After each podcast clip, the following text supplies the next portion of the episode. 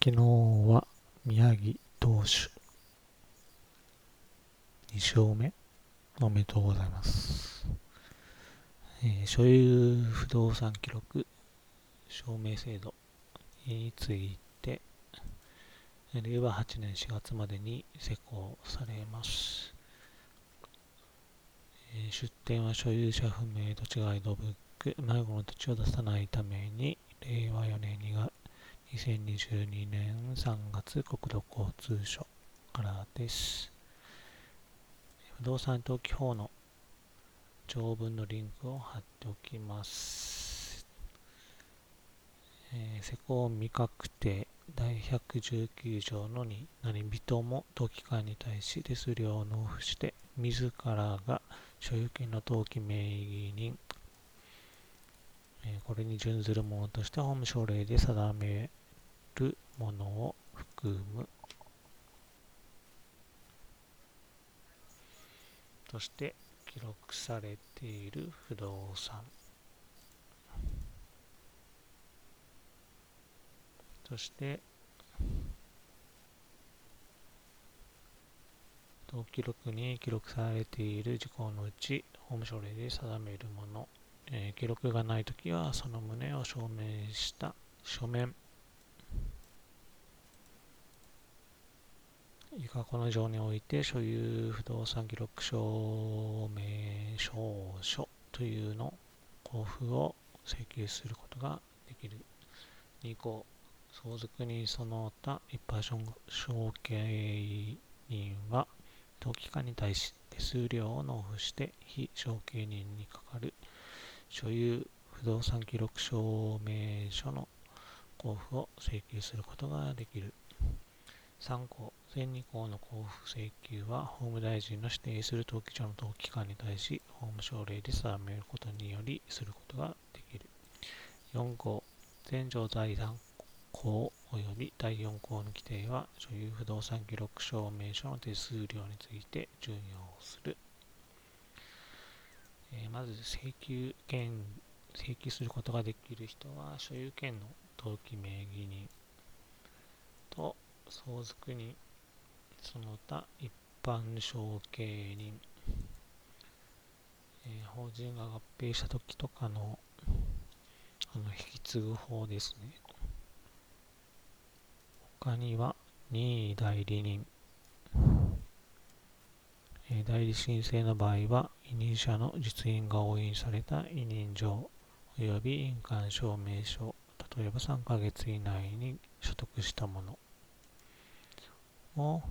提供して、受任者宛ての送付を可能とするといった手法を併用することも考えられる。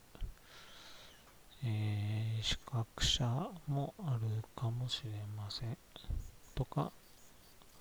と家族とかですね、えー出店、民法、不動産東京などの改正に関する要項案、括弧2のリンクを貼っておきます。他に、不在不在者財産管理人、相続財産管理人、遺言執行者、破産管財人、これらに類する法定代理人、不動産の管理権限を有する者に限ると。え出典部会資料60の10ページ。所有権の登記名義人に準ずるものとして法務省令で定めるものについて。えーこれは将来、表題部所有者などを対象とすることも可能なように省令で定めることとしたと。えー表題部だけの登記がされた土地建物についてですね。で、この証明書の意味や形式、えー請求された登記名義人の氏名、または名称及び住所などの情報に基づいて、全国すべてでシステム検索を行った結果、あくまで情報が一致したものをの目録としての証明であり、不動産の網羅性には限界あり、出典部会資料69ページで、記録がないことの証明書も交付しますと。え、検索した結果、不動産所有していないという結果ですね。えー、相続放棄などに使えるかもしれません。えー、法務大臣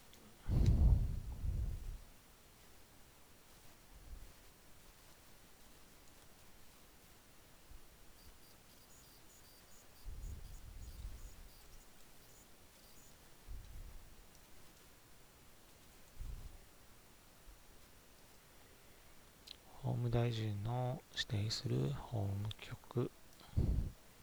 おそらくすべての法務局でできるとは思います。検索はどこでもできるはずなので。で郵送に郵送による請求を認めると。して部会資料60ページ。郵送による本人申請請求の場合は、本人確認書類の写しを送付させた上で対象不動産の登記に記録された本人の住所地までにそうするなどして請求者本人が確実にその書類を所得するように配慮することが考えられる。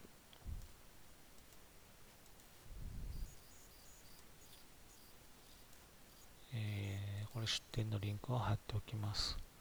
で、不動産 ID、国土交通省で、え協議